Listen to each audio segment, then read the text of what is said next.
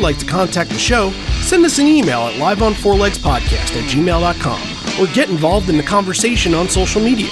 Join the Pearl Jam Podcast community group on Facebook or follow us on Twitter at Live on Four Legs Pod. How the fuck are you, Detroit? Nice to see you again.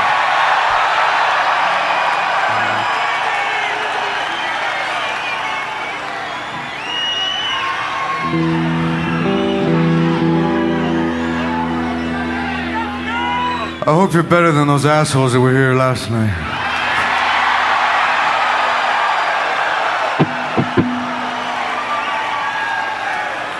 Actually, I'm not referring to the crowd last night. I'm just referring to the first 10 rows last night.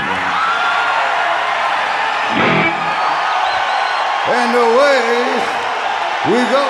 You're listening to Live on Four Legs, the live Pearl Jam podcast experience, featuring Mr. Stone Gossard.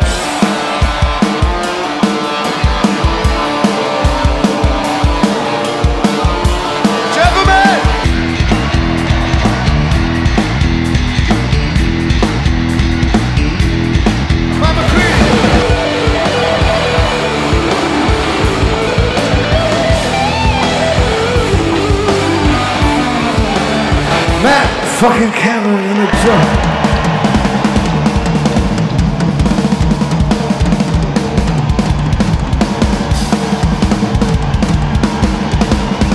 Mr. Boom Gaspar!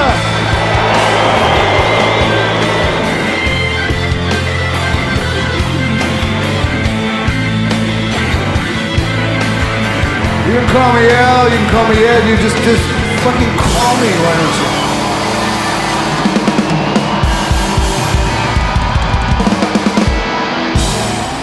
Everybody, now welcome to Live on Four Legs, the definitive live Pearl Jam podcast. And we're coming on the end of 2021. Believe it or not, we have lived almost through another year. And uh, today's episode, we're going back to 2003. That was another year that, believe it or not, after it was done, you were like, whoa, I can't believe we lived 2003 because there was a lot of crazy things that happened that year, too. Some might even get brought up in this episode, but we are doing Clarkston? Detroit? Well, it's somewhere in Michigan. That will be debated upon. Let's just jump right into it. Randy Sobel over here, John Farrar over there. Hello, hello.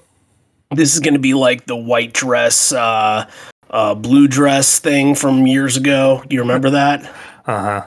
That controversy. Yeah, is yeah, it Clarkston? Is it Detroit? I look. I, I I think I've seen it say Clarkston on mo- most things, so I'm going to go with that. Even Yeah, though officially, officially it's Clarkston. Unofficially, it's the Metro Detroit area. Area, probably. Sure, sure. And then I guess that's the sexy title for it if you want to say that. But I guess that's why maybe if you look at the shows in 2003 and you look down the list, especially when it comes down to where this show is on the schedule, it's it's June 26th. That's getting pretty close to your big heavy hitter shows. The Mansfield show is going to be in what, like six days or so, uh, the, the first one at least, and then six days from that is going to be your your MSG Live at the Garden one, and then Mansfield the number three is going to happen, and that's going to blow everybody out of the water. So a lot of stuff is going on. So I guess it's easy to overlook this show in 2003 if it just says Clarkston and not Detroit, because where is Clarkston? People won't immediately bring attention to that. Yeah, I'm gonna I'm gonna trust our uh, our patron on this one. He had he had an opinion on it. I'm gonna go with what he says because he was there. So I'm gonna go with his opinion. Yes, this is a Patreon requested episode. It was requested by our longtime patron, Clay Davis. And uh, boy, he requested a really good one for us because there's a lot to explain about why this show happened. And it wasn't always supposed to be a two nighter. This is the second of two nights. And he's, I'm going to let him explain all that. But essentially, there was a reason behind why they didn't want it to just be one night. So we're going to throw it to Clay here. We did our Horizon profile episode with him this past week, and that'll be on our Patreon at some point after this episode airs. But we're going to air the whole entire little bit and piece from when we talked about Clarkston. And I think the first thing that we end up talking about is this controversy. Is it Clarkston or Detroit? Clay's Canadian. I don't know if he has the answer, but boy, Canada and Detroit are neck and neck. They're so close together. So I will give him the benefit of the doubt. Let's hear what he has to say on everything.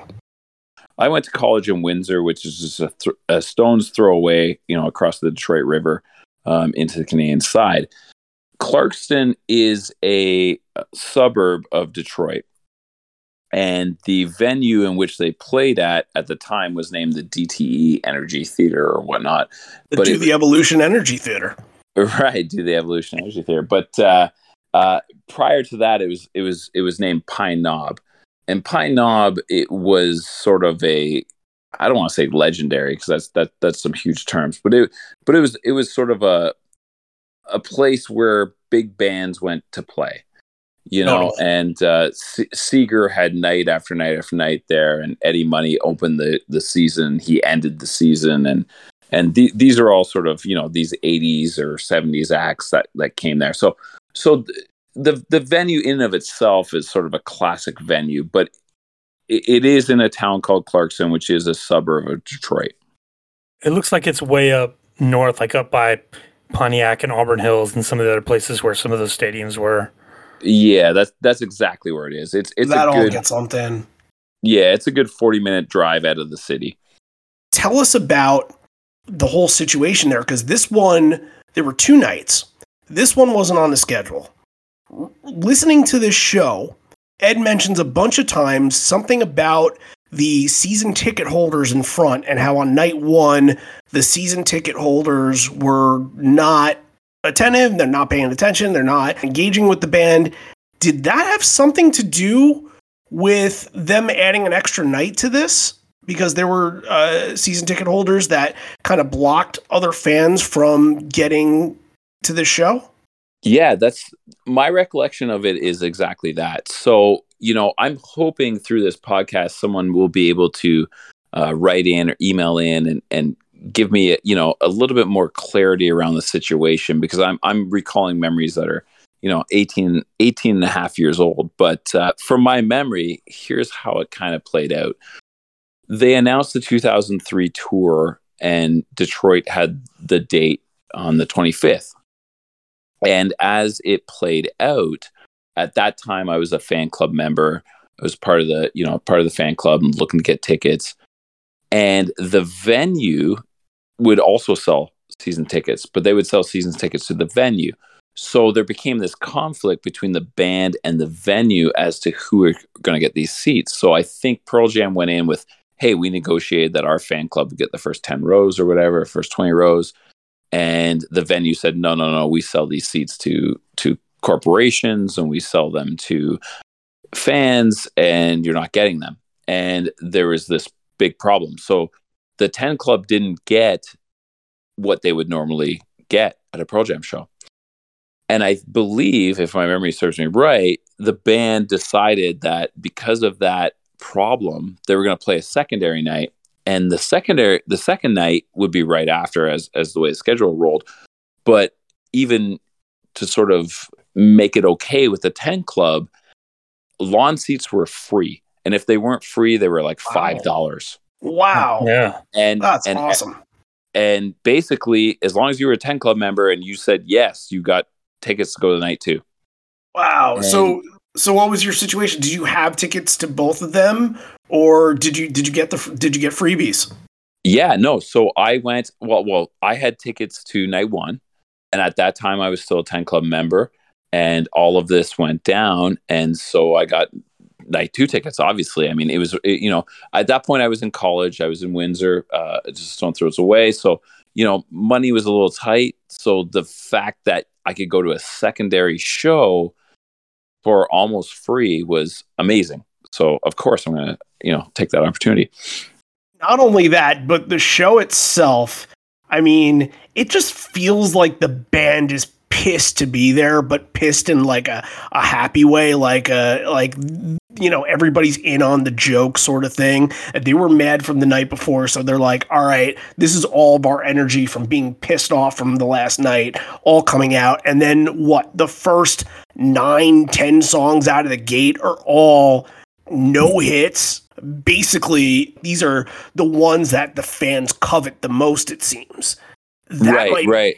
It might be one of the best first halves of a main set I've ever seen. And yeah, that's just I mean, from strictly a like songs that I absolutely love standpoint. Yeah, I mean, I so again, my my my recollection may be a little foggy, and, and I can't wait for someone to correct me on this. But my sense was, from what I remember, is the idea that a lot of those fan club members, those diehards, didn't get to, basically they were waiting on their tickets and they got screwed, so they didn't get night one. So when night two rolled around, the the band was was ready to go, and I do think the band I, I think, you know, when I look at the show in its entirety and I listen to it back many, many, many times, I think Ed may have been a little tired. The band may have a little bit tired. I think they went pretty hard after the show night one. Again, speculation, but this is the, the third night in a row too, and the fourth show in five days. Y- yeah, yeah. So they I got think a lot I, coming for them in the next two weeks. Right. Yeah, yeah, and I think I think there was a little bit, but this all happened. This wasn't like months ahead of time this this was like a you know a, a six week turnaround type of thing that this show was announced and that this was going to happen and and and that whole thing so um but in terms of like burning down the house when they first came out that little string that you're talking about is amazing you know they, they come out with last exit and then they just keep rolling into brain of j and then and then, you know they drop uh, at that time a very rare in my tree which also kind of ties into why this show is so important to me. And and but I mean that in of itself to answer your question, yeah, they, I mean they they burnt the house down there early with those with that with that opening swing. Now there was a there were a couple of presets at these shows. Ed evidently did throw your arms around me in the preset before the Buzzcocks went on. Did you get there in time to see that? No, the the night one I I didn't. Uh, but I, unfortunately, uh, you know, and, and, I was upset that I didn't get to see that preset, and then I heard about it. So that night two rolled around, and then I did get to see it. Now I caught the tail end. Um, you know, yeah, I, night I one you did "Kids Are All Right." Night yeah, two, we did "Throw Your Arms Around Me." We don't have that on the bootleg. Yeah, so so I got I got the very tail end. I got in there early enough, and I and I stopped to try okay. and get a T-shirt and next thing I know, you know, here it is. They're playing, and I'm, you know, I'm standing in line, so I don't want to, I don't want to lose my place in line. Um, so I, I, get to my seats to hear the last, you know, minute, minute of the song, and it was, and it was kind of cool. What do you think are your top three moments from this show? For me, my top three, and again, it, it, it's speaking to the time that I saw them. So I, I, hadn't had a collection of songs yet. So, so for me in that moment, um, present tense was there because I had not seen it in the way that I saw them play it. Immortality was there for sure. And then, and I know this is, sounds stock, but at the time that I had had seen them and what I was exposed to, I mean, the Better Man with the Save It for Later tag was w- was awesome. For me, that was Better Man just starting to become what we all know it is today, which is the sing along, this and that. But in 2003, that was sort of the infancy of the call and response and and how it all played out. So, I mean, those were my top three, but that's my Pearl Jam recollection. I've got a different top three from just sort of a, an experience standpoint. At that time, you know, I was able to get these, like I mentioned before, these these very very cheap tickets, and so I was in college and and I was living with a gentleman at the time. He was one of my roommates, and uh, he hadn't been to very many concerts. Period, but he loved music him and I met through, you know, we, we both had this part time job and, and, and we worked at the same place. And we are like, okay, we're going to the same college. Um, maybe we can room together. So we, we decided to room together. And this guy, you know, I'm listening to CDs and pounding music back then, and, and and he had already decided that vinyl was his way to go way back then, and and he understood Pearl Jam. and You know, he he he appreciated Pearl Jam, but his favorite album was No Code, and he had No Code on vinyl even way back then. So for him, you know, he he sort of is like this guy that was like standing out amongst the crowd. He's like, this this is the guy he loves Pearl Jam, but he loves no code. That's that's unique, but I love Pearl Jam. Right. I appreciate that. So him and I had this bond over that, and he, you know, he had liked the Vitalogy, he had liked Vitalogy, and he had heard, you know, he knows all the ten songs, and he knows all the verses songs, but this is where he gravitated towards. So, so when I was able to get affordable tickets, I got a ticket and I gave it to this guy, and I said, "You get, you got to come see Pearl Jam." At this point, I had already seen this would be my fifth Pearl Jam show, and I kind of was already bought in 100%. And I'm trying to bring people aboard. So when I brought him to this show, most of night two, I'm spending just kind of in the in the joy of watching this other person who appreciates the band, but you know didn't experience the live experience, and now he's experiencing it.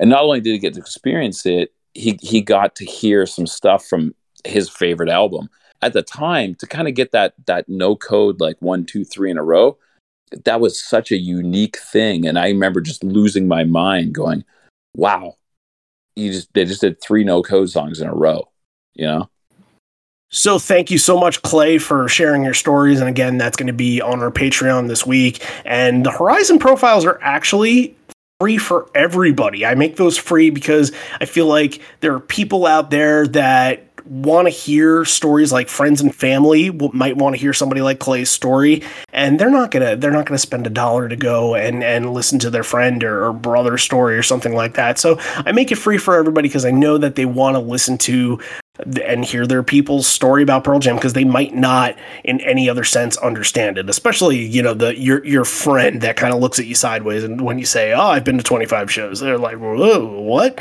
So you want you want them to listen to that kind of stuff, but they don't have to pay for it. So good for them. Let's react to this. Now, okay, going back to the whole idea of why these shows happened the way they did. Night 1, Ed was pretty pissed off during. If if you listen and read some of the quotes from it, Ed was not very happy with with the people in front. Pissed off that they were all corporate suit kind of people. They were all the season ticket holders, like they talked about, and it was because of that that they couldn't just keep that one night there and they had to open it up. And thankfully they did such a great service by opening up night two to all the fans for for free or close to free on on the back lawn over there. But that must have been just a whole mess of a situation for the band you would think. Yeah, it's on night one. It says they almost didn't even play here because there's so many like ads and like corporate sponsorships in the venue, and like you just laugh at that now because it's so like ubiquitous everywhere you go. But right like back then, that was a big thing. Like that that was kind of new at the time. He's he's used to connecting with those people in the front row, and he's looking down and he's expecting to see the fans who like who slept out and camped out and waited and stood in line and did the whole thing and people who like really live and die with it. Those are the people he connects with for these shows, and he needs that. But here he's looking out and he's probably, you know, seeing people in suits and ties and, you know, sipping on wine. And I'm obviously stereotyping a little bit, but I'm sure it wasn't far away from that. People just kind of go in there like, oh, okay, like, they, yeah, great. Are they, are they going to play Jeremy? Did they did they play Jeremy yet? So yeah, just a, a weird vibe for the for that show. There's a telling line in this show that that's going to happen a little later that that you think is is directly right at them. And it's it's very funny. I don't know if you caught it but it, it was pretty clear. I, I thought it was pretty clear but we will we will get to that. But yeah they, they just of course feed off all the energy from the people in front always and and that the Ed's always trying to make eye contact with people. He's always trying to kind of make a connection and and see what people are doing during songs and and who's passionate about what. And he's always trying to do that sort of thing. And it's hard. It's really hard to put that connection together. And I think that's why you see in this set and even the night before set like they played rival third song in and they opened with animal which are two very very uncommon let's just downright say rare things to do in a Pearl Jam set, and mainly due to being pissed off, but also due to like, okay, if these fuckers aren't going to like it, I'm not going to give them anything that they want. And Oh, yeah, in, in this night, they almost got nothing. But however, what I do want to bring up before any of this gets in, I just want to say the first nine or 10 songs in the main set are all in my top 25 songs. This is a set list absolutely built for for my taste, and, and you're not that far behind with uh, with a lot of these songs. Exactly, yeah, I mean- especially A- right. A lot of Vitalogy, a lot of no code. And yeah. that's you know that that's our go-to you know people know so yeah and like it's it's funny that like the set list that like oh we're gonna do one deliberate to be deliberately you know anti hit song whatever that's one where we're like yeah that kind of makes makes me do a little like hmm it says more about me than it does about him probably but um yeah no it's it's absolutely great and yeah the night one set list is weird you know deliberately kind of off from what they had been doing and this one too. I think they were playing off that same thing. And like, whenever whenever you get a night two, that's always the one where they're just kind of throw caution to the wind, and you're gonna get some stuff that you don't normally get. And that was that's true then. It's true now. So this is no exception. Yeah, this is fantastic. Uh, Thanks again to, to Clay for recommending it because uh, this is this is one of those little hidden gems that that it might have taken us a long time to get to, but I'm glad we got to it here. All right, this is going to be a good, warm discussion about how much we love this band in this episode. And like they said a couple of times in 2003, let the show begin. They didn't say it on this night, but the first song that we get out of the gate, there's sort of this like strum and drone before the song, and it's kind of cool. It it doesn't really remind me of the album version of Last Exit where they're kind of noodling beforehand, but it, it's the same kind of sense. Essentially, they're coming right out of the gate. There's no release, there's no long road, there's no sometimes, there's none of that stuff. We're hitting Last Exit right away.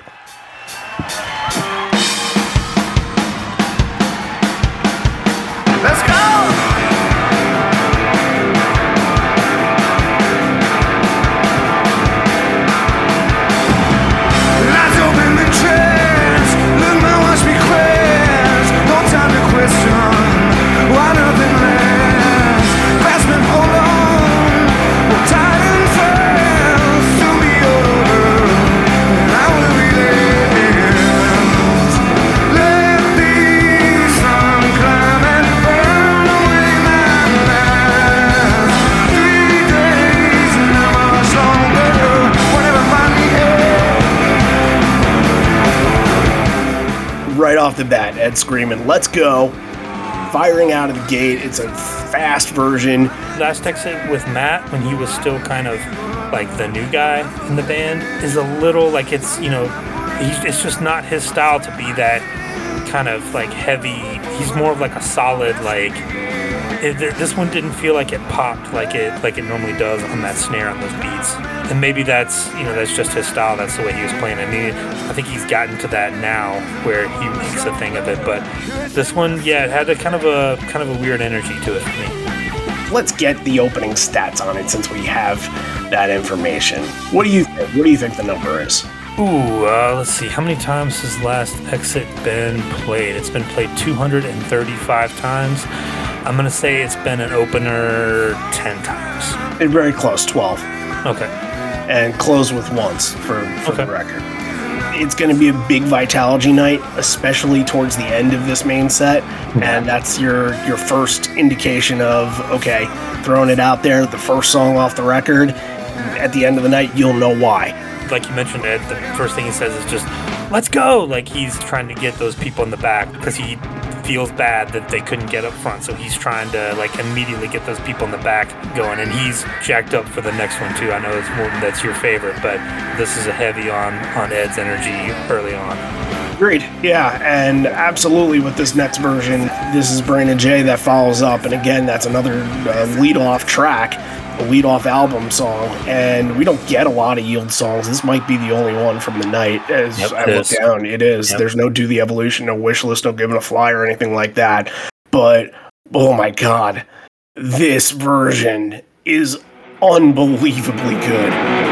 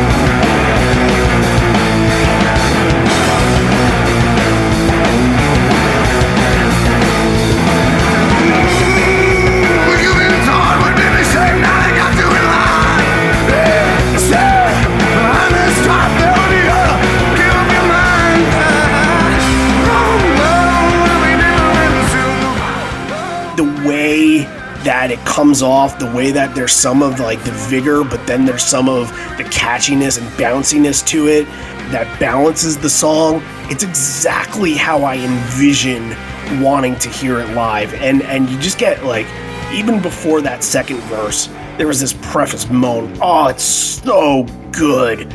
And Matt is such a standout on it. He has incredible fills leading up to the solo. It's A plus, A plus for my favorite song. It's tough for me to tell you my favorite versions of this because you just listen to it so much and it kind of the information kind of gets clogged up. But I don't know if I'm gonna forget this one. This one is a standout. Yeah, and this is it's a yield song, so it's a Stone solo. What really stood out too, Jeff and Stone at the end, the way that the, the pace was was coming in and out of, of the, the melody there was really really well done. Yeah, this is a this is a great version of Brain J. I'm with you. And look, we'll we'll get to yours in what like two or three minutes. So uh, everybody everybody is getting what they want out of this show. That's that's the beauty of it. So we uh, we talked a little bit about Vitalogy. We're going to talk a little bit about No Code and Hail Hell. I'm going to package Hail Hail and save you here together because why not continue the m- momentum that you had off of both Last Exit and Brain of J. And it's the beginning of four out of the five next songs are all no code songs. That is probably outside of 96, like never been done before. Yeah, yeah, You know? very very rare. It's an album that they kind of put towards the back burner and maybe kept a couple of songs that kept Hail Hail around, but uh, and Present Tense around this time was starting to creep back in, but it was still considered a little bit rare. But yeah, absolutely. I mean, for all your people in front that are, uh, like you said, the the wine sippers down there, these guys, whether they were watching or not, they probably have no idea what's going on here from No Code. It just everything is just it rips. It it's fast. It's played with a purpose. Hell, hell, It works. It's such a great one to the net. Like the momentum is working really well save you off the gate. Just the sound of Mike's guitar as the riff comes in is incredible.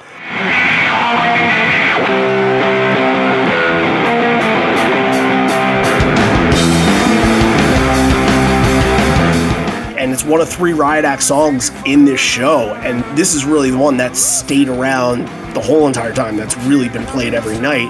But they don't go back to like I Am Mine or they don't go back to Thumbing My Way, some others that they played a little bit from the store. the first night. The first night had a few more, I think. Right, but I mean, they kept keeping Save You around shows what they thought of this song at the time, especially in this spot, getting you going in really early on. And that's a repeat from night one too. They played it on night one. Of course they did. This this first four, I mean, it's just it's the middle finger to the people in the front, right? It's like, oh, though you, you think you know us, you think you came in wanting something, well, fuck you, you're not gonna get it. Like that's what this first four is, and the intensity just ramps up. You can you can tell, like, you know, we, we talk about it all the time. Ed wears his heart on his sleeve. You know exactly how he's feeling. He's not exactly having a great time here. He's not happy with with the setup, with the venue. Obviously, we, we talked about a little bit about you know what happened the night the night before, but he's he's letting out some frustration in these first four.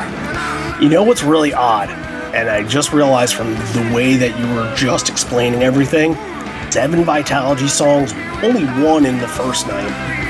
They didn't play Not For You. To, to, to the front. That one felt like the layup, but interesting, just interesting to think about. But we'll move on. Ed says, "Thank you. How the fuck are you, Detroit?" He calls it Detroit. It sounds Yes. better on the bootleg. Yes. Nice to see you. I hope you're better than those assholes from last night. I'm just referring to those in front. Yeah. I don't I didn't think he said that in Hail Hell. Did you catch whether he's cuz he usually I don't think he did. Yeah. Yeah, usually I refer to those in front. No, he was probably like, "Oh, I refer to those on on the grass that didn't have to pay to get in." Yeah. Um, yeah, so he's, he's saying, referring to those in the first 10 rows, seeing as we played things the way that, we did last night, we're gonna experiment a little bit tonight, do some different things that we aren't normally doing. We'd like to make this one to remember. And then big shout out. How's everybody doing in the back? That's all the 10 club members back there that got in for next to nothing. So that's who he's playing for. This is I don't know if it's the official first version of alternate in my tree in this Second. way. Second. Yeah, but Fargo was a little different, wasn't It it? is different. It is different. This is this is this might be a unique like version unto itself. So explain that then. So, of course, in my tree, I think it played just what once or twice in 2000. Almost was was gone. Matt just couldn't nail Jack's rhythm. They didn't feel like it was coming together like it had been, so didn't get played for a long time. Go to Fargo, North Dakota. Ed comes on and says, "We're just going to play the part we remember on this one. We we haven't played this one in a while." And he starts this like acoustic guitar kind of strummy in my tree and he doesn't remember a lot of the words. He goes off on an improv, and you know I'm not gonna rave on too much about that version because we'll get to that show at some point. But it was very different. It was kind of shorter. It was a different kind of reworked in my tree, and they were doing that. You know, when Wygo came back in 2003, it was reworked. You know, we talked about how Garden was reworked and a lot of different things. Jeremy, obviously, the big one. So this one, they decide after Fargo come back here, they're going to play it again. And it's early in the set, like it used to be, kind of in its little spot there number five. And he starts playing this kind of like little pretty intro to it. And you're kind of like, okay, that's could be.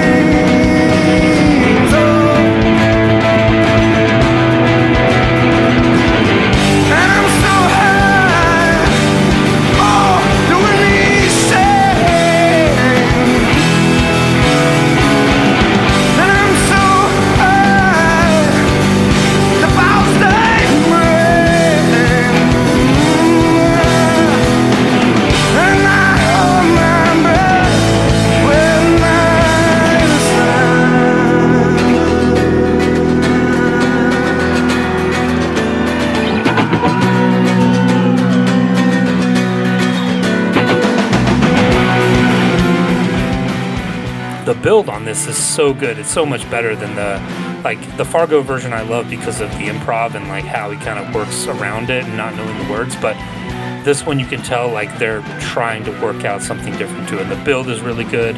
Ed sounds really good. Stone's on the acoustic guitar. It builds up to the point and like you know you're ready for the drums to kick in and Mike to just let loose on this soaring solo. But here comes Boom Oh my goodness. With a solo and it's it's totally unexpected it's 180 degrees from anything we would expect from my tree but it works i think these 2003 in my trees are you know it's it's different but they're some of my favorite versions just because they kind of like pared the song down to its essentials right it's Yeah. I love I love Jack. You know, my my personal favorite drummer that they've ever had. But these versions, it's just so different, and I love how they just kind of took the parts. They kind of stripped away all the other stuff and just let the song stand for what it is, and it, it's just a testament to how well written of a song it is. what I said before about like this really being kind of the first that they really worked out because it's really that that that Fargo version is so different than anything else. But I think that what you hear in this version of In My Tree is what you're familiar with from the Live at the Garden version. I think that those two and then a couple of those others that are in between these are all kind of together. But man, is this good? This is really well done, especially the backup vocals are really good on it. It's just it's got a haunting progression to it. Mike sounds really good, and then you mentioned Boom's solo, and Boom is going to have for an album and for a time that Boom was not being used on every song in 2003. Boom gets some shining moments on the no code stuff here. Yeah, it does. We'll get to, we'll get to another one in just a minute. Yeah, so look, it's completely different. It's something that worked incredibly well for them during this time period, and I think a lot of people, when they're thinking about alternate versions of songs, I, I hope that this one comes to their head first, thinking that okay, like it, it's kind of like the corduroy from Bridge School. It's just different. It's kind of like what you said with with Jeremy. It, it's different, and everybody wants a little taste of that, especially when you got 30 years on you you want a little bit of taste that that you can do it differently and that's that's what we like and it makes us excited every time we get something like this this was phenomenal i can listen to this all day Absolutely. i can talk about it all day Uh, you know it's like it's kind of got like a jam band kind of vibe to it where it feels like it can keep going for a lot more measures than than than it's going but it's also kind of still arena rock in a way where it's filling the stadium and people can kind of get sucked into the, the vortex that that this song brings with like the atmospheric sounds and, and Mike's guitar and, and what Boom is doing especially. Uh, Yeah, but it's, it's still got that build that just builds to that soaring part. It's still right, you think like yeah, if you strip a song down like this, it's gonna lose its essence kind of, but it doesn't. It just makes it even better. yeah. I would have loved to see what they would have done with this version like as a studio recording. I wish they would have played it at like at bridge school or something. Yeah, that'd be Yeah. interesting. Very Yeah. interesting. But look, uh, we don't have a lot of these versions, and obviously, when when they do come up, we we got to give it its love, and and it it, it got it because this is going to be one that's probably coming back a little bit later. But I mentioned Boom, and I mentioned that Boom on no code stuff, which. I, I don't even think now, like when you think of no code and boom, like what's the highlight for him now? Maybe a, a little bit on present tense, not really though what's the highlight for him there? You're, you're just not sure. Red hmm. Mosquito is a highlight for Boom? Yeah. Just listen to it.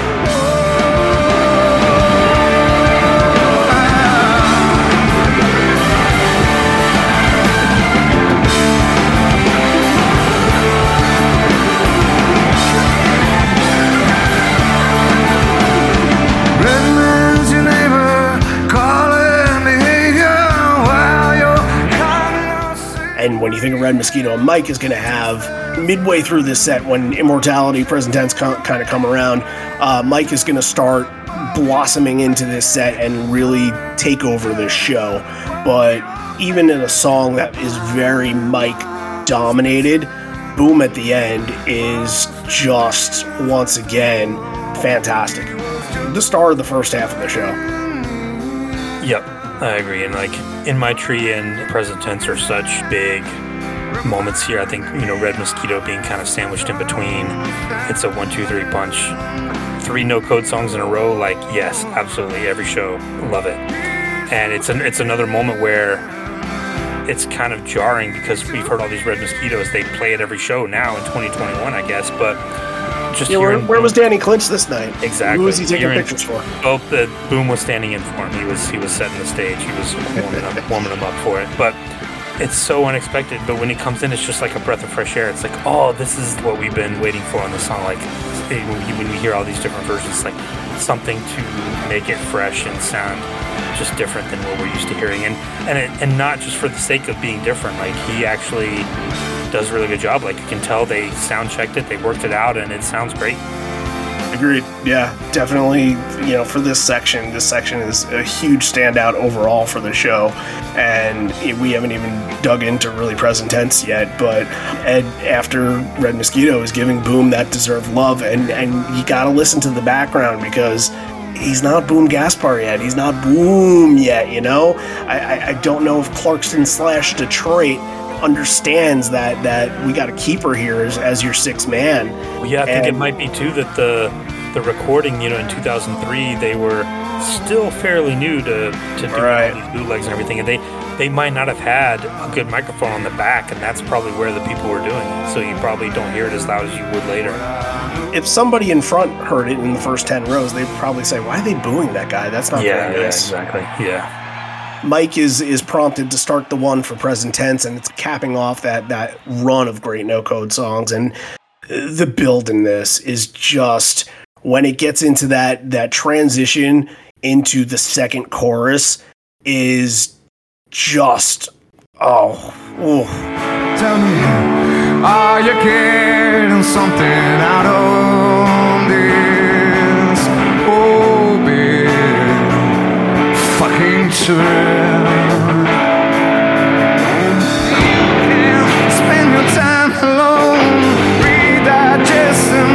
regrets.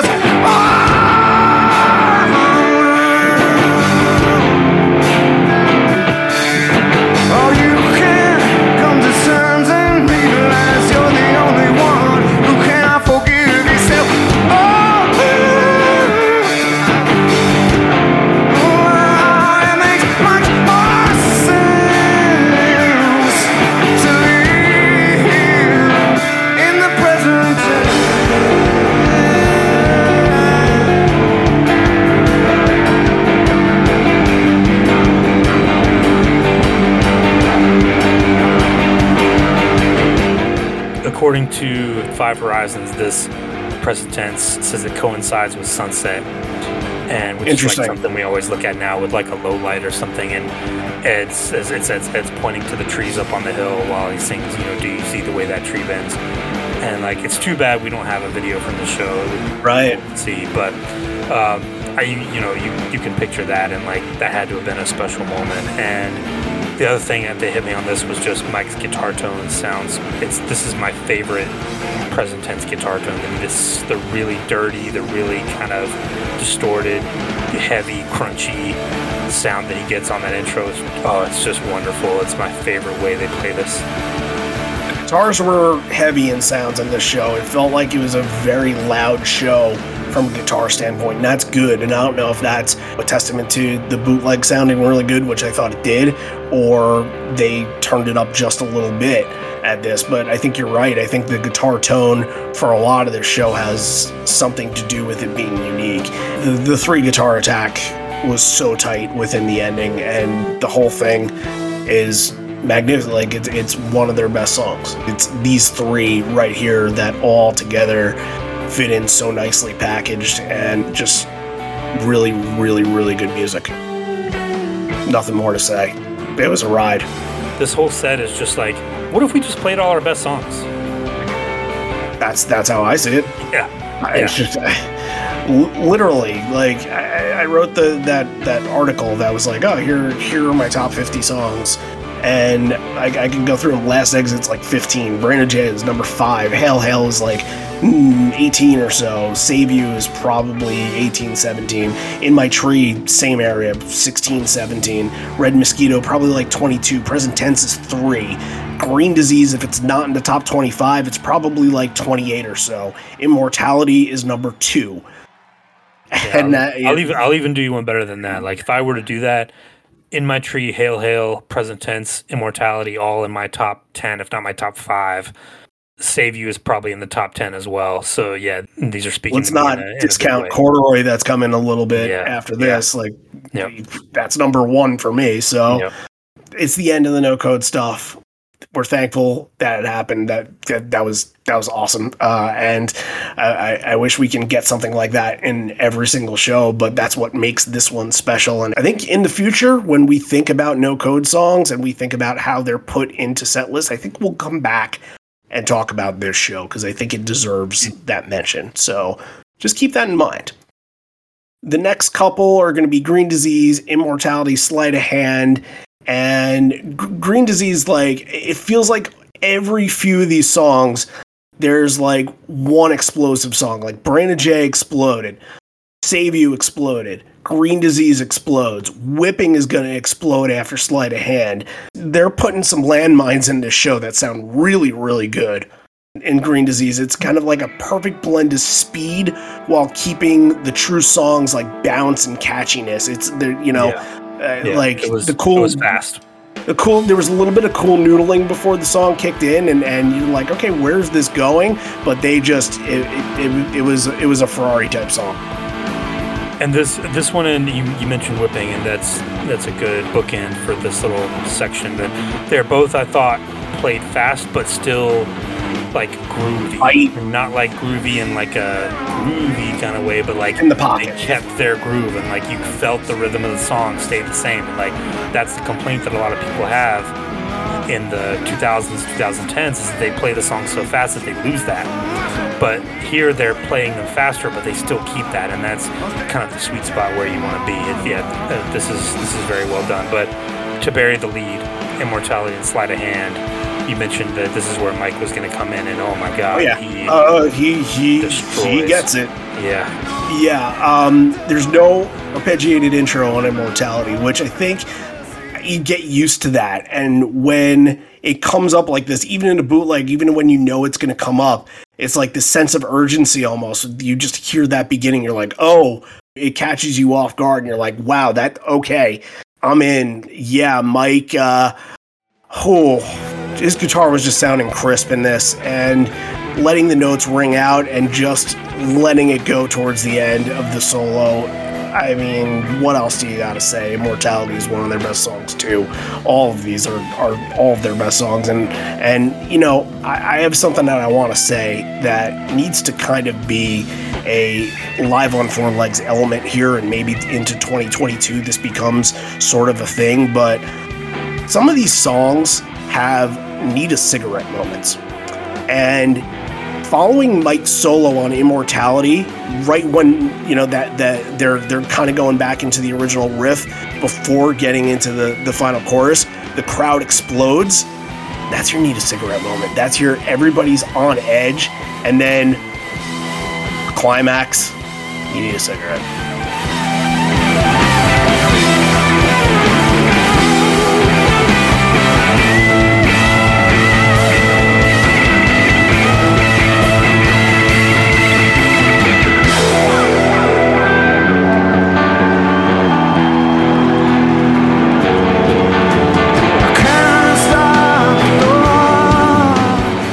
The Mike solo, but then Jeff is also doing some like really kind of cool, kind of meandering bass walking around. It sounds awesome. And then Cameron comes in and it, it all kind of like again the build and immortality is just fantastic. But I think Sleight of Hand might even be a better Mike moment than Immortality because he just comes like just screeching in on that thing and it's perfect. They played Sleight of Hand like never. 48, 48 less- times, yeah. less than 50 times, but just it, it pairs so well with Immortality, just the two of them back to back. Yeah, and I think what wh- and what you're saying here is that like sleight of hand sometimes, and, and I was thinking about this in this version because I thought this version was tremendous, and especially you hear Mike just absolutely tear through the, the chorus, like he he's almost in the background while the song is progressing, doing this, and you're just where's that sound coming from? That's incredible. Sleight of hand, it doesn't feel like it gets a lot of energy sometimes and even when you know may- maybe in this era when i think about like you know backspacer to lightning bolt when a couple times it does get played it's just kind of it's it's it's stays in its lane a little bit and maybe that's why next to immortality which is saying a lot but it's a song that we have a lot of reps with especially with Mike, especially like no, that was not the best Mike solo on Immortality ever. I can easily say that, but it was great. But this sleight of hand, however, that that's what catches you off guard because you're like, this never happens during this song. Even in the binaural era, the few times that they played it, when do you hear stuff like this? Almost never. Yeah, it's like the era in 2003 where the Riot Act songs kind of built on what sleight of hand was. There's a lot of that in some of the Riot Act songs. So they felt kind of more comfortable doing it, or it felt like it fits in better with those. But yeah, I'm I'm with you. It's another moment in the show that kind of like is a left turn. Like like Ed said, they're going to be experimenting. They're going to be doing different things, and this just comes out of nowhere and just kicks your ass. It's just amazing. While he was drifting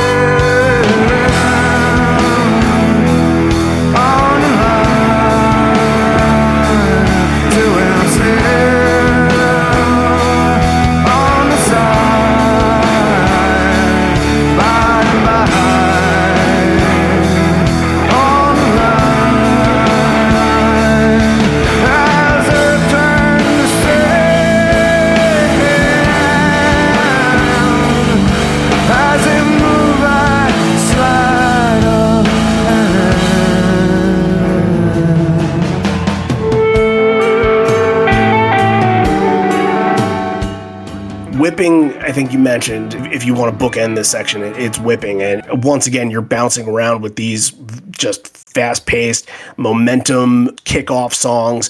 And whipping does that. Whipping to get you into corduroy and down is just fired up. It, it almost doesn't let you take a breath, you know? Like Ed's just vocals are, are in full vigor mode and like it's coming at you with such a speed and veracity. And I think that that's the lure of really good versions of Whipping R that you just get lost in. It's like a, a Yeah. two minute speed roll sometimes, and you're just like, where where did that song go after the end of it? You need another one or two times of it to be like, okay, what what just happened there? Because it was just so fast and it, it sucked you right in. You're just like, where where'd this go? But it was it was really good. And it's another thing that just changes the whole feel of the set because, you know, we're used to getting these kind of mic moments in the middle of the main set, whether it's Immortality or Even Flow or Nothing as It Seems or whatever, Given to Fly. But normally the song after that will be like a daughter or a wish list or something kind of like kind of reset, like sirens even in the later years. But here they're they're immediately going back to just punching you in the face with whipping, and it's another thing that just makes this main set feel different.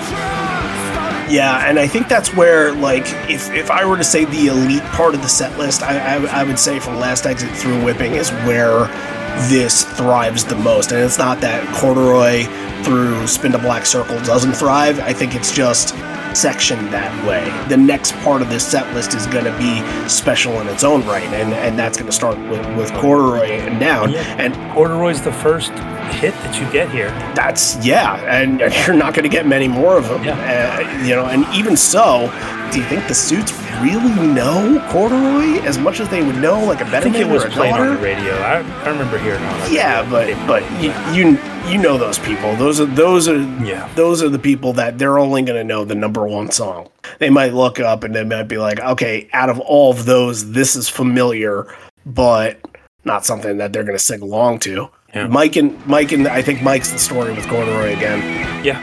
Uh, just another highlight. Just another loud, blistering solo out of this. Big highlight. I think he's had what, like five in a row now, something like that. oh yeah, He's not done. He's gonna have some more. he's he's pretty good. Say yeah, eh, above average, at least. You're getting a B side now. You're getting back to back B sides. How about that? Love that's, it. That that's a way you can say, you know, fuck you to the guys in front. Yeah, you're get, you're getting down, and then you're gonna start the man man trilogy with with Leatherman before getting into the other mans. But over everything else, over Jeremy, over daughter, over everything else that that would make sense to go here, down and Leatherman are built as your kind of building blocks towards the end of the set. And it works. It works out really well. They're, this is the time that they're sort of starting to figure out what down is and what kind of song it is live. And and I think at this point they're probably saying to themselves, "We made a mistake leaving this off of Riot Act." I've always said that, Oh, but yeah. They, they've um, said it before many times on stage. It's, Mhm. it's made it perfectly clear. There's a really good line in that too, where he says, uh, "Hope can grow from dirt like me." Fuck me, like that. Very fun. They're they're still feeling pissed. I think they're having fun while being pissed off. At least Ed. Oh yeah, you know I've mentioned earlier he's a little angsty and a little bit, but this is not like an angry Ed show. It's still like he's just he's just not he's not getting what he's used to getting. Right. He's in he's in a good mood overall. It's taking him out of his routine with with right, with having show. to work a little harder for it. Of course, yeah. So this is where they're going to stop for a second after down, and the crowd big reaction from this, which must be nice to hear from them because they're you know again in their peripheral vision is probably not what they want to see, but big reaction from the crowd, and I would think a lot of that comes from the the lawn over there. But he says, "Here's a, another only f- a few you have heard that gets into Leatherman, and again, just like momentum, how momentum continues to shift and build from one to another. Like Leatherman's a good momentum song that continues this pace and and kicks off your your man trilogy. You know, I, I usually don't really have much to say on Leatherman, and I don't have too much to say on Leatherman, but I, I, I enjoyed this this version more than most. I thought that this one was fun. I thought that this one had a little swing to it, had some energy that maybe other versions don't have, and maybe the other versions just kind of feel a little bit labored. This this felt fun.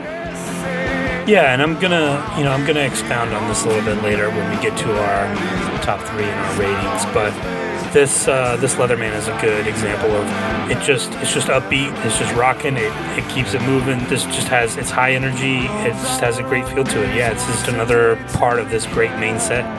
the other man's in the man trilogy. I, th- I think that this is the best way to go if you ever want to do this. I, Oh, I've yeah. always Yeah. liked leather and then nothing in the middle. You get the sing along, and then Better Man is the spectacle. So this is the right way to go. So Nothing Man. I mean, you get those moments too, and I, I think I mentioned the the need a cigarette moment, which I want to make a thing, but it doesn't seem like you want this to be a thing, John. We'll see. We'll see. It's gonna have to happen organically. I'm not gonna force it. I, well, here's the thing: the crowd makes it happen, and it's another one of those moments where, kind of at the end of Nothing Man, w- before they get into that, oh, like before, like right after those high parts, that's when the crowd starts to erupt, and the song slowly fades out, and and then erupt again once it finishes. That's another moment like that. Nothing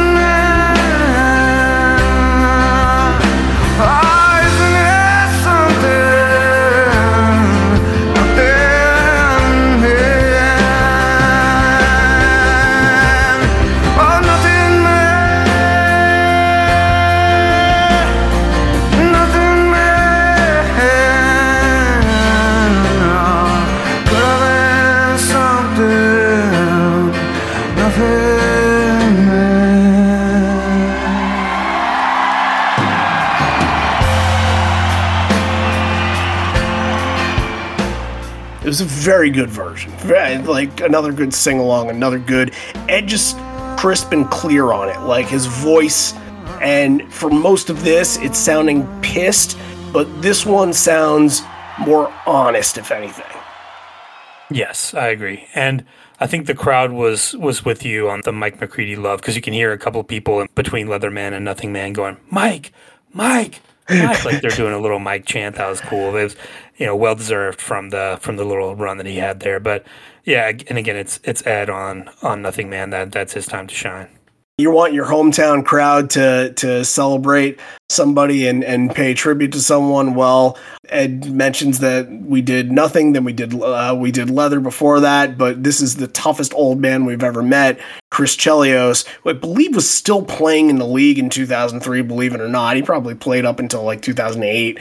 Uh, I mean, he played until he was 45. Some a long time. But he dedicates this to Chris Chelios, which it seems like he's not as close the way that he's he's mentioning Chelios. It seems like he's not as close with him that he would become in in in the later years. It just feels like it's almost like he's saying it as an acquaintance and not as like a really close friend in this. I don't know if you caught that because He says he's the toughest old man I've ever met. So I think they, so at least met right. yeah, but yeah, probably you're probably right. I don't. They probably the friendship hadn't quite blossomed as it as it would later. Right, it would. And and for him this one would be called Tougher Man. I think that even from the standpoint going back to to the first 10 rows, even from that standpoint and this being a hit song, I think what Ed is trying to do here is saying, "All right, we're giving you a song that you know, but you're not going to hear it from us. You're going to hear it from them. They're going to Yep. give you the song the way that we Yep. want to hear it." You take it. Wait.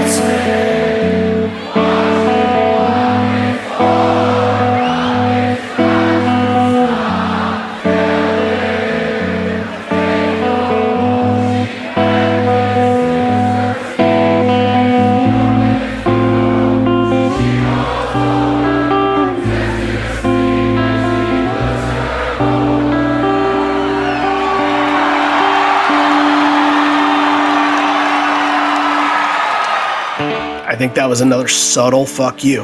I think so. and a very very good one the crowd singing along in the beginning and, and clay had mentioned this as one of his top moments and he was right this better man is very very good the way that ed's adrenaline the adrenaline to it the attitude towards it i don't know if you noticed but um, there's little things that you can hear from ed doing he kind of does like his version of the MFC gnawing in this. Like he kind of go yeah yeah yeah, and he it, like while the song is like grabbing momentum, he's doing that stuff, and and it continues to progress and just juice up at the end of the main set, and and even even during when they get into kind of the save it for later, it gets a little bit melodic and it starts to build back. It's kind of doing this improv about like you know singing kind of back and forth about forgiveness, but maybe if you're not paying attention for a second, maybe you don't pay attention, but then the Don't Let Me Down and how big that was, that might be like one of the biggest belts I've heard on that in a very long time.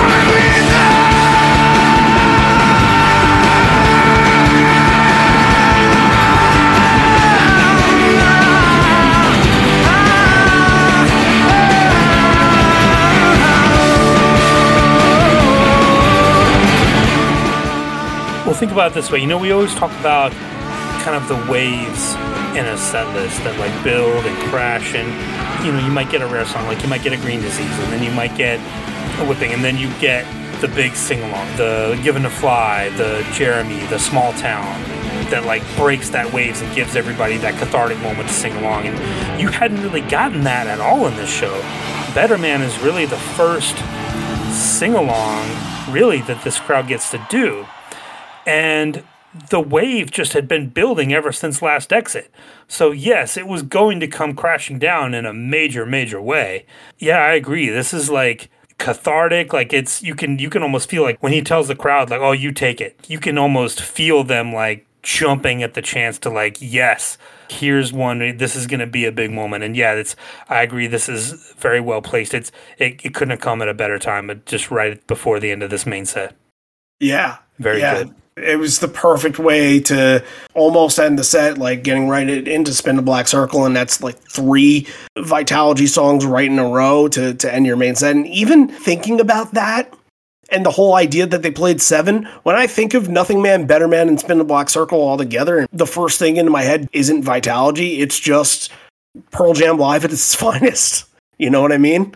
Yeah, Like, yeah, a lot of those just- songs are just classic. And think of it too. They Right. look at Great. look at you know always look at the bookends of the set. Like what did they start with? What did they end with? Last exit opens, spin the black circle, closes down. One the number two, one too. Yeah. That's right. Absolutely. Yeah. And you know, I, I think to define this main set, if somebody asks you like, "Hey, what's this show like?" I think I would tell them think about spin the black circle for a whole entire main set and take that energy and that's what it sounds like overall. That's the vibe of it. Yeah, yeah, I can see that. It's, it's very high energy, like I said during for Leatherman. It's very high energy. It's very upbeat.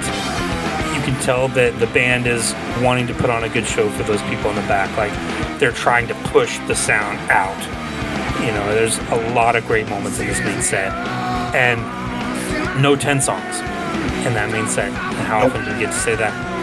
Almost never almost ever. Yeah, but it, it, it's coming. They're gonna get they're gonna get Oh, their yeah. time to shine very soon.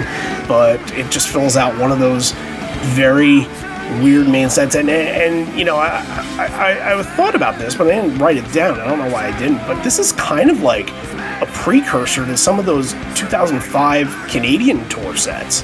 And how just kind of randomized those were, you know what I mean? A little bit, yeah. You talked at the beginning about how you know Mansfield was just about a week away, and this is kind of that where they're just throwing darts with some of this stuff. Like, like he even says like we're gonna experiment, like, and that was the experiment. So they were already kind of thinking about that stuff here. Right. Yeah. Uh, I'm on board. Experiment a little more. Try it out a little more. Absolutely. But that takes us to the encore. Let's pause for station identification. Got a couple things to talk about here.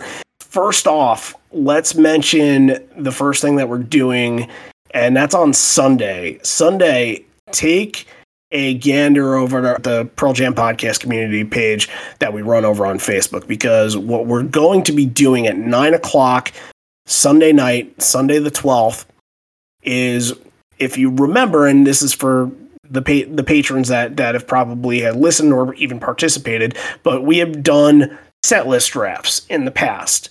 And they've been really fun. And and what happens is we start at the beginning of a set list and we draft the whole entire set list in order of what it would be. And then, you know, people would steal ideas for songs. And then you get at the end, you would kind of figure out, oh, well, you know, I, I got to find the placement for this. And, and it gets really difficult when people want to take, you know, Alive as their uh, main set closer or something like that. You have to be kind of creative with those things. So, the set list draft idea we we we loved it and we did it for like a year and a half and it was one of those things that we just didn't have a lot of time for. However it's back and it's in a different format now and now we're we're actually going to be doing a live stream for it.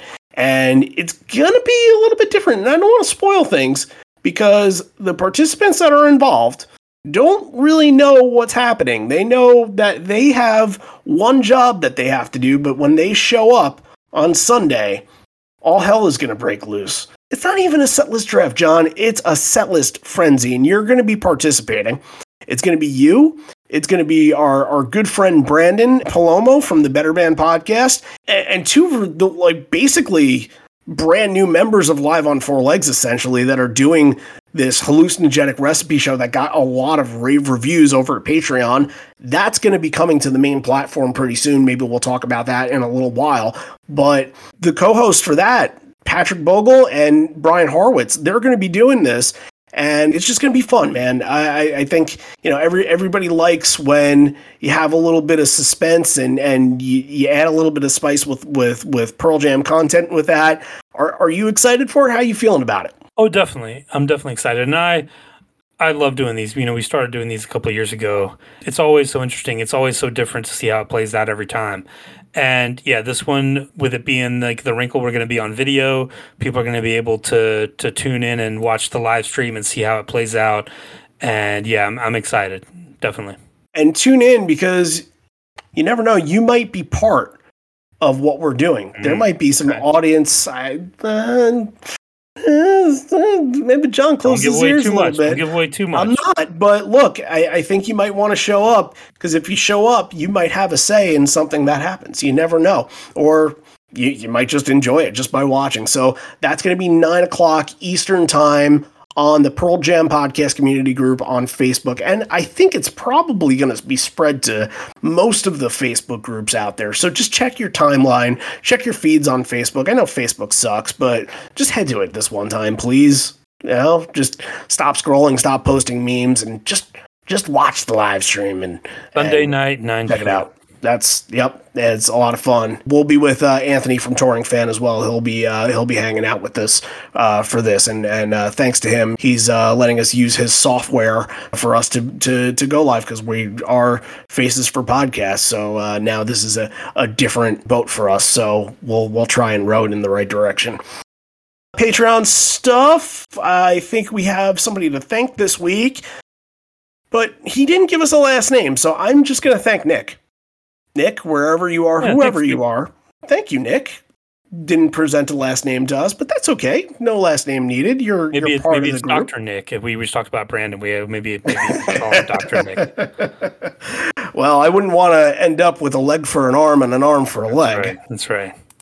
So, uh, yeah, uh, things always happening on Patreon. You never know. I th- it, maybe something could happen there later this week. You just never know. We could drop surprises. We tend to do that sometimes. But head on over to donate to the show, patreon.com slash live on four legs. And hey, you know what? If you like listening to the Patreon stuff, but you don't want to listen to it on the Patreon app, you can also listen to it through liveonfourlegs.com.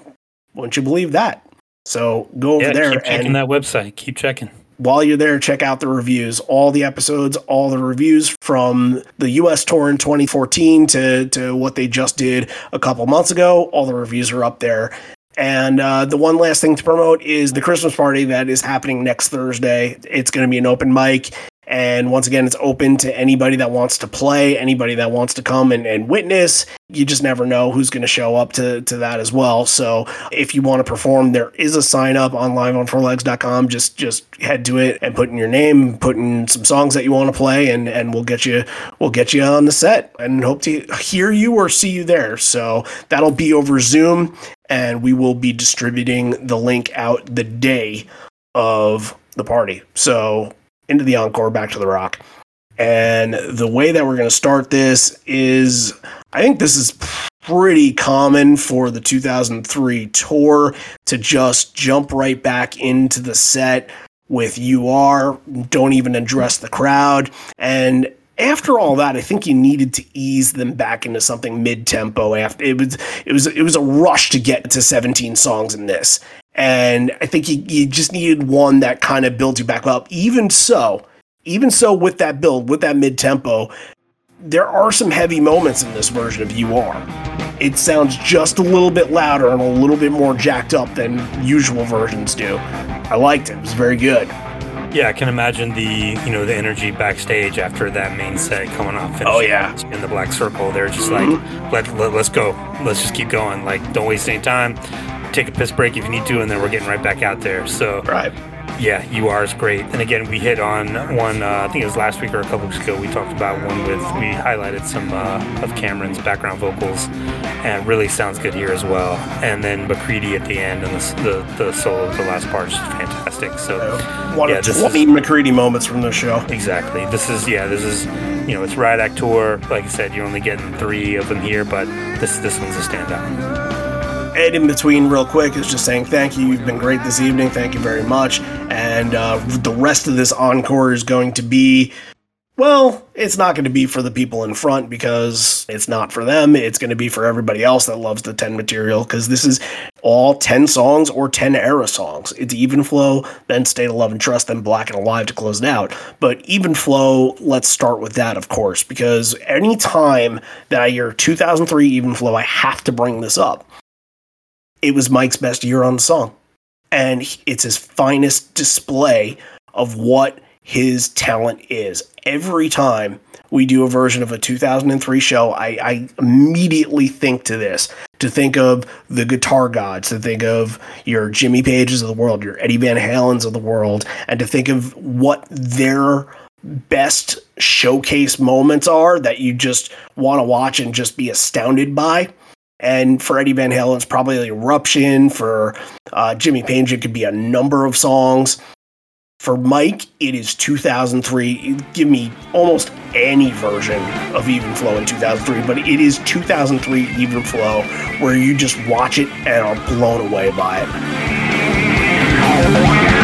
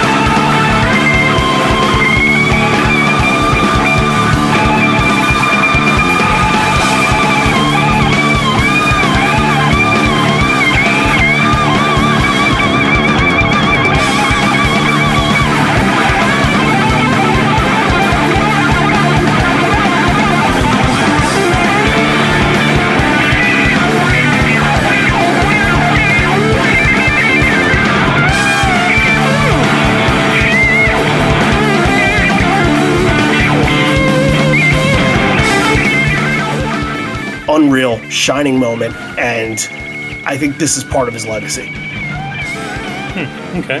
That's interesting because I could say that for any number of years. It's interesting that you picked 2003 as the. I, as the I thought he was at the top of his game. Hmm, okay. At the top of his game on it. Yeah, I thought this this version really really had a nice drive, had a really nice kind of pace and, and flow to it. I thought it was excellent, and you know, then we're finally getting some ten songs here, so the streak is broken, but it feels earned. It doesn't feel like they're just kind of throwing these out there to to appease the you know the, the casual fans. It feels like that's it's part of it's part of the main theme of the set.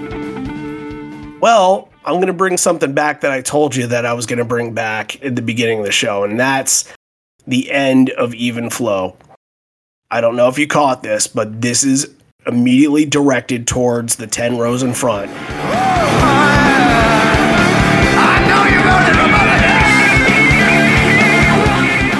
Yeah, yeah, I know you'll vote Republican. Interesting. Yeah, I, noticed it was something different. I didn't go back and, and re-listen to it to catch that, but yeah, that's that's good. Mm-hmm. Ed always gets those little jabs in. He always lets you know. Yeah, yeah, I'm digging it. State was, I mean, another that's just a momentum, just continuing, just right in the middle, just from song to song here. Your building blocks, and it's a, a like we said, there are 20 Mike moments. I think we could do a secondary episode of this that is just Mike's show. But look, I mean, everybody else can get the credit too. But it balls to the wall version of State of Love and Trust, where nobody's asleep at the wheel. Ed's holding out that listen line, and that's one of my favorite things on later versions of State of Love and Trust, where he just holds that note out, and then you're waiting for that to come and nothing, and that's that's another great moment. It's not quite a need a cigarette moment, but it's very very good. Yes, it's excellent. The Mike moment that I highlighted is coming up next. Black, huh? Okay. Yeah. I thought that this was very interesting because this is an era of black where Stone is using the Gretsch.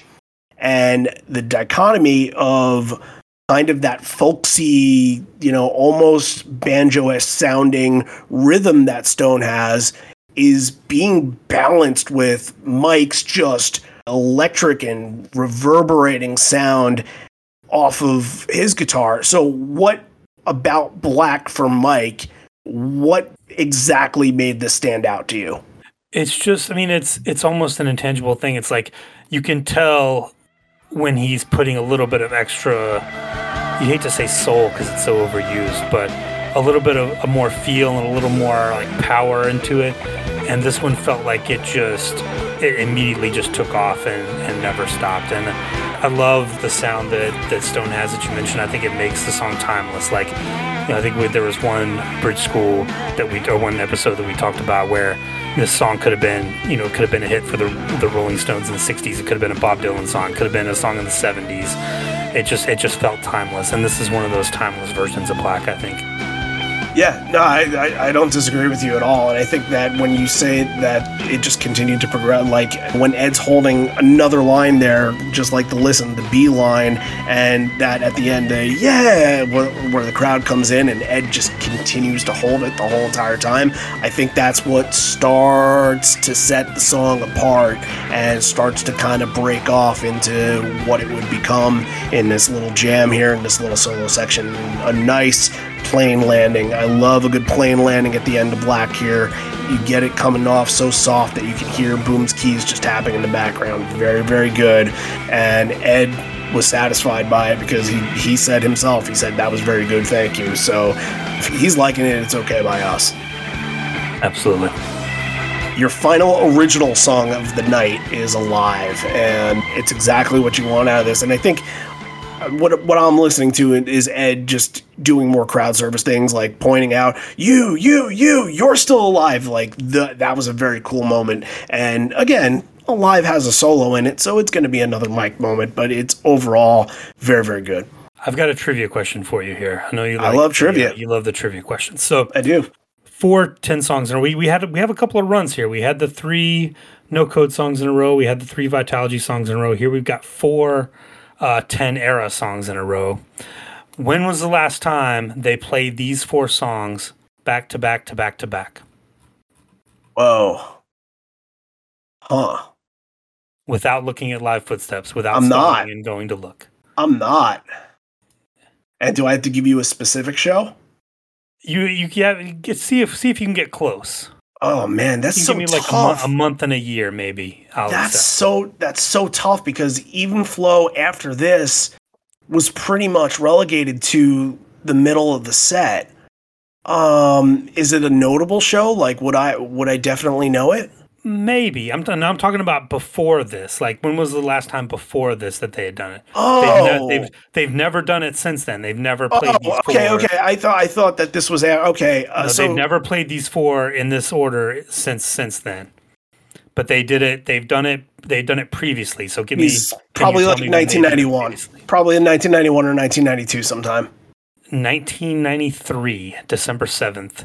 In one of Oh, those- that's a Seattle show. Seattle shows. Yeah, they did Mhm. it in the main set, even Flow State, Black Alive, and the only other time was the uh, the final show of '92 tour with in Maui when they did it. Interesting. So they've only done it twice before in '93 and '92. Yeah, you would thought all those 1991 shows, but they never did it. They never did these four in this order in 1991. That's very interesting. Yeah. Well, Yeah. that makes sense because I think that Alive was more of a mid-set song than a late Yep. set song then. Yep. So yeah, that, that and Black was in 1991 was rarely played. Exactly. State Yeah. of Love and Trust didn't really blossom until 1992 anyway. Yeah, that's that's that's that's a good one. And I I think you're right. It- It's so hard because these songs kind of have specific places now. Even flow mid set, State of Love Oh, yeah, and Trust. You'll, you'll never see it again. No, the state of trust it gets flexed around wherever it can, but it's mostly mid to late main set, maybe jump in an encore somewhere. Black can be anywhere from end of an encore, beginning of an encore, encore two, late set, alive, pretty much dead in its spot. The penultimate song or last three songs of the night. So yeah, that, it's it's cool to see it like this. That's for sure. So yeah, I don't know when we already did that show that you just mentioned, the, the Yep. December seventh show. So we might not ever do this again if we don't get to. I because I don't think that that Hawaii show has a boot, does it? Uh, it might be one of those that doesn't. Yeah. Yeah. Encore two now, and again, like I said, that there are no more original songs, but they come back on stage and there's a voice you hear, come on, come on, come on. I don't know who it is. I went to Clay and I asked him who he thought it was, and he thought it was somebody from the Buzzcocks. But John, you don't think it's somebody from the Buzzcocks because it doesn't sound like an English accent. Yeah, I went back and looked. It's definitely like a, a southern accent flair to it. I the Buzzcocks, I've I've heard them talk. They have a very distinct British accents. I don't. Think They're Cockney, one of them. right? Yeah. You'd have to think Steve Earle because Ed So Ed says Steve Earle in the beginning of this, and, and they don't address him again until Rockin' in the Free World, so it would make sense.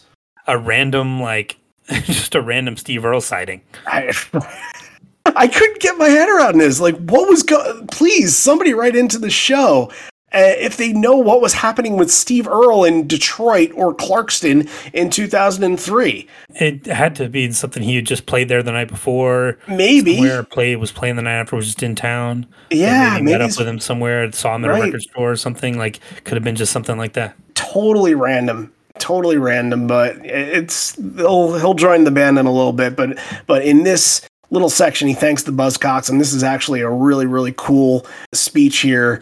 And kind of taking the buzzcocks by saying uh, they, feel lucky to have them here because it's inspiring and it's important to feel inspired in these days and times. And we've seen that before where they brought like Cheap Trick around and and guys that they've been listening to for a long time that were nice enough to to support them on tour. And the buzzcocks are just another legendary punk band that they've probably been listening to since they were 14 years old inspired by the truth, inspired by something real like a punk band, real information, real people telling you the truth. Don't be inspired by bullshit because it's out there. It'll only inspire you to be bullshit, hollow, empty human being who will die and leave nothing from it. That's such a I mean, You tell us how you really feel. Right. Yeah. Like, but uh, completely honest. And and uh, is he wrong?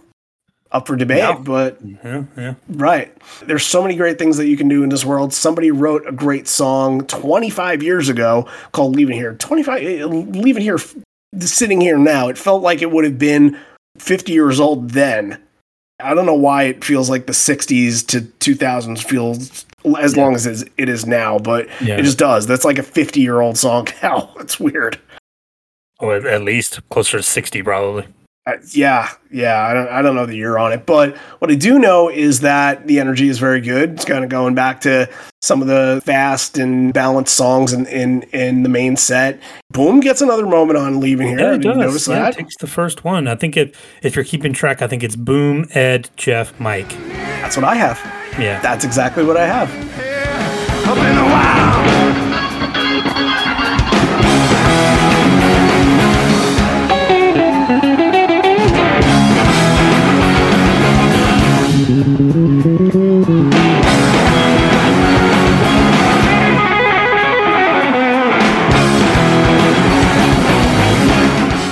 Think that's the first time we ever got the full solo right on that. At least both of us got got it matched up. And I think It's, we were it's nice both to right. see. It's nice to see Jeff starting to get in there a little bit because in Yeah. the early, the '90s ones, he he wasn't getting one. So it's nice to see him pop in there. I think give love to the bass player. You're a bass player, so you know, you should know. That's right. Know Your Rights is very fitting for this night and fitting for the speech that just came before this. 2003 is a politically active year. It's feeding off of this. It's got the firepower, the punch to it. Uh, it's Joe Strummer, man. It's legendary. It's very, very good. Yep. Not a damn thing wrong with it. maybe we should throw in we did it one time and it's very rare that we get know your rights but when we do our top three in just a moment maybe we throw in a number one we do that we'll do We'll that for the people rocking in the free world involves steve earle that's welcome to the stage and again we don't know his connection to detroit Uh, i don't really know much about steve earle at all I just know he's a songwriter. He's a folk country songwriter, bluesy songwriter. I Yeah. don't know the last time I've heard his music. Play a song for me, and I'd probably say, okay, yes, I've heard this before. But i i he's Nashville based. And I guess he started in the 70s, 80s, and he's released 21 albums. That that just reminds me of like something that Neil Neil Young has done in that span of time. You know, like that's that's that kind of depth He- of discog that he has. He has a reputation for being kind of a musician's musician. Like Mm-hmm. he's he's your favorite artist, favorite artist, right? Right, sure. Tom Waits ish kind of a thing. Mhm. But I think that you know the the thing I associate with him most, and it's tragic, is like his son Justin Townes Earle. I think had had committed suicide maybe a few years ago.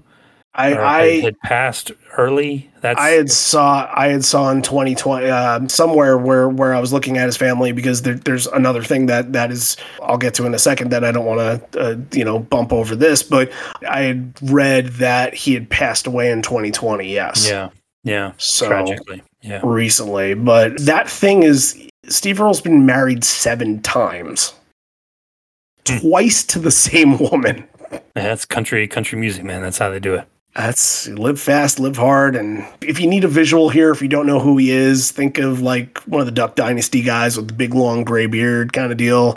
Like Oh, yeah. that's that's what you're getting here, but very liberal, very left wing on the viewpoints. So that's you know I, I think that's always been his thing. He's always been very uh, politically charged, politically active, especially during this time period. So he was he was writing records the same way Pearl Jam was writing them with that Kind of a kind of a throwback to the outlaw country from like the fifties and sixties, kind of for sure, for Waylon sure. Jennings and Merle Haggard and those kind of guys. Oh yeah, absolutely. You can you can hear some of his parts. He's got a like a little bit of a melodic part heading out of the solo. That sounds pretty good. I think There's that was so him. Many guitars all over this. It's just, I- if yeah. you love guitars, just put this on and just lean back and just just revel in it. Apparently Ed's climbing up amps during this. Like that's that's a you know we we can't we don't we don't got that. We don't have that. Yeah, but yeah. he's he's doing some antics. Rocking in for World is the antic song, but it's also going to close out your night. It's going to close out your two night stay in Clarkston or Detroit, wherever they are. But they'll be back. They've done shows in Detroit again. They'll be back, and we'll probably be back to Detroit at some point in the future too. So I want to get to that night one show now. I want to. that's be very interesting. We have to bump that one up on the on the list. Let's uh let's do the three here. Number three. Are you Number three, Uh, to pick a no code song. sleight of hand. Good pick. Loved it. Number two. present tense for all the reasons that we mentioned and more. Number one. No surprise in my tree. Not a damn thing wrong with that group. Are you ready Red Mosquito. Love the ending. Love what Boom was doing. I think it's so unique. I think he, the the little pieces of the song uh, or of songs in general that that you get sometimes that are just completely different are just just fun and uh, yeah, good good version, good standout. Number two. Brain of J. I can't put Brain of J over in my tree. Can't do it because that in my tree is special.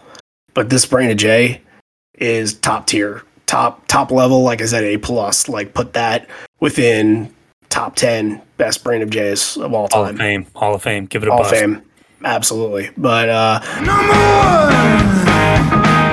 one. in my tree.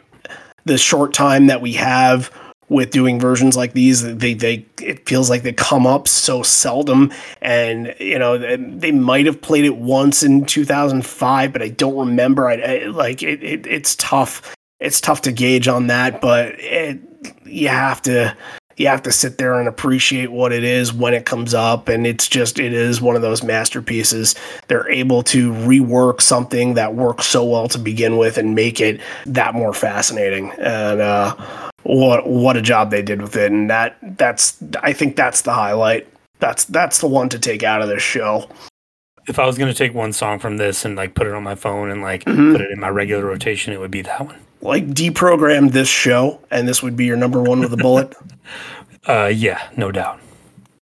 now we rate it. And when you think of a rating, you think like, okay, where does this stand among, you know, all of the shows of all time and and or like where does this stand within the idea of you enjoy listening to this and you think that other people are going to appreciate listening to this as much as you did. I'm going to do a rare thing and go first. This is 9.5 for me. Wow. This is very high, Yeah, very well yeah. Uh, I can't get over the fact that they played all my favorites to to, to start. Uh, that I mean, that's just mind blowing. But it's still uh, everything that they did in that section is all three of my favorite moments are from that. So it, it just all worked out so perfectly. Nine point five. Interesting. Um, yeah. So for this, I mean, I, I think I mentioned before when my thing when I was listening to this is just like I just picture them making the set list and just going like, well, what if we just played all our best songs? And I don't know if it's that this kind of caught me in the right mood or it was kind of the the right thing for me to listen to. And like a lot of times we we have videos of the shows, especially you know some of the 2000s era shows and the 2010s. There'll be a video, so you kind of you're kind of sitting back and you're watching for things and you're listening. But this one, there's no video, so I just kind of put on the headphones and was was checking it out and listening to it, and it really, really stuck out to me as as being very good. I was just kind of listening to it and I caught myself just kind of like just grooving and rocking out, like just listening to it, like having a great time. And it didn't really let up. I thought that, you know, my rating was going to be a little inflated because of that, because this like isn't really a classic show. Like there are not a lot of great crowd moments like you would think a show with a high rating like you gave it would have. But I'm gonna I'm gonna give it a nine. Yeah, I think this is this really exceeded expectations. Like I said, you know, clearly I love doing these uh, patron episodes because we find these kind of gems that it would have taken us a long, long time to get to. And this one was just a pleasure to listen to. If you got a couple hours, you just want to put on something and just It's a two hour show, you guys. let it, wash and over you. Yeah, just put it on. You'll have a great time. I'm I'm I'm with you. I'm giving it a nine.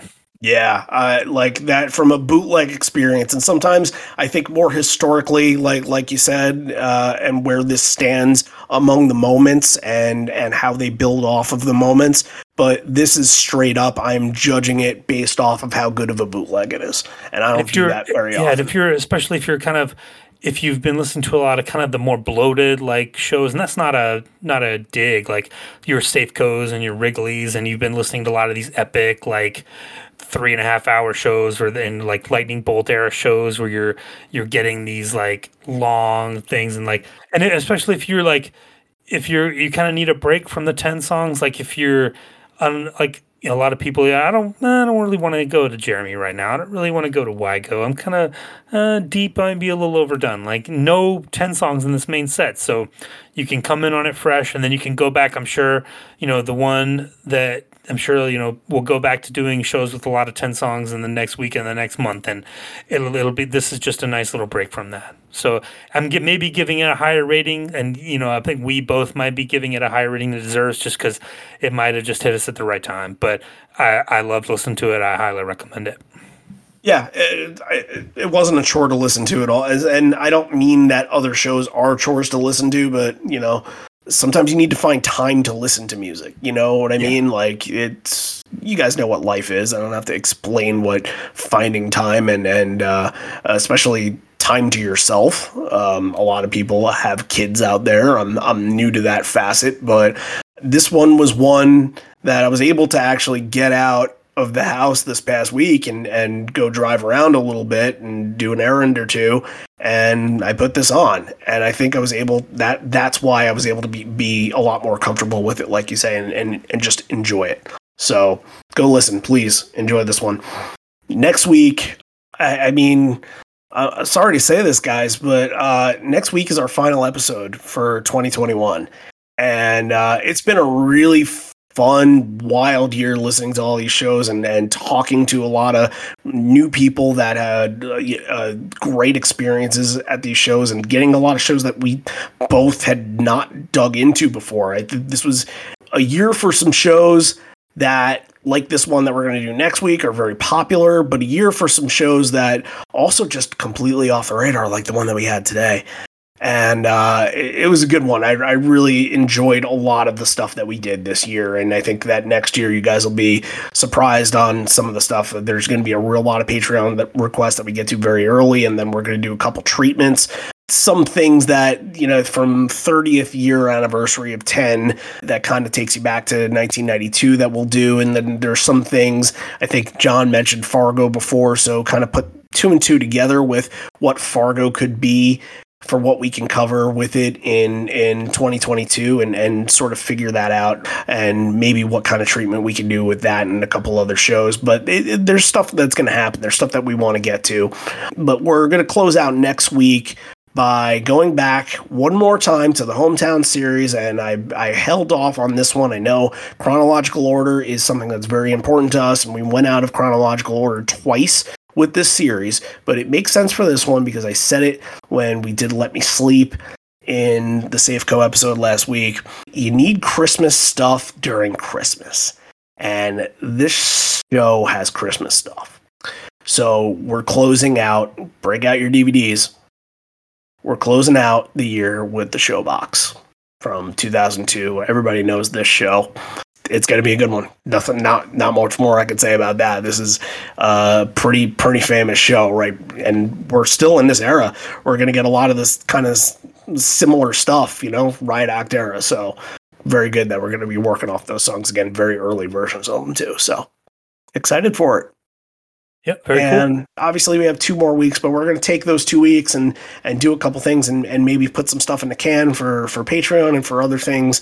And we just wanted to to take a little break. I think you know anybody that that that saw what was going on on social media and stuff can can tell that that uh, a break is needed from this and and the holidays are a good time to kind of do it and kind of hit the refresh button a little bit but hopefully what will happen after we put the showbox episode out is that we will be able to have our first episode, the pilot episode for Hallucinogenic Recipe, which is a show that, like I mentioned before, Brian and Patrick are doing that focuses on the bootleg collecting years and focuses on grabbing tapes from uh, and recording tapes and finding tapes and anything that has to do with taking in Pearl Jam's live aspect from about 1992 through 1998 kind of deal. Like that's all gonna happen through them talking. John and I aren't going to be involved. We're just going to listen. We're just going to be fans of this one. So uh, I think we're going to put that out the week after the showbox. So hopefully you guys enjoy that. And if you want to get an early start on that, that is over on Patreon, patreon.com slash live on four legs if you want to check that out. Live on four legs.com. I don't mention the website enough, but please go to liveonfourlegs.com and just immerse yourself in the stuff we got going on because that'll be important going into 2022 as well. Okay, I got nothing else to say, but subscribe to the show wherever you listen Spotify, YouTube, doesn't matter. Just subscribe so you know what's coming up next. And hey, you might not like what's coming up in the next couple weeks, but you might like one that's coming up later. So you might not want to ignore it going forward. So I'm out of adjectives. I'll go through the spiel. This may be the end. We're here, but not for much longer. And although we may be parting ways, I miss you already. I miss you always. Uh, from Clarkston or Detroit or somewhere in Michigan, wherever it was. We're going back to Seattle next week, so we'll see you there. Facebook, Sunday night, 9 p.m., Setlist Draft. Thanks, everybody. Hey, uh, we just want to thank again the Buzzcocks for opening the show.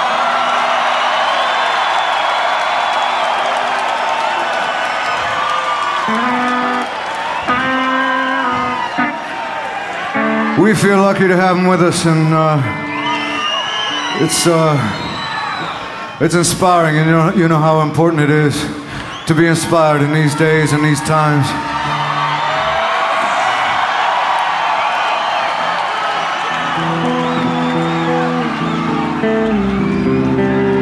Inspired by the truth, inspired by something real, like a real punk band. Like real information, like real people telling you the truth. That's all uh, we'd like to say to you is don't be inspired by bullshit, because it's out there.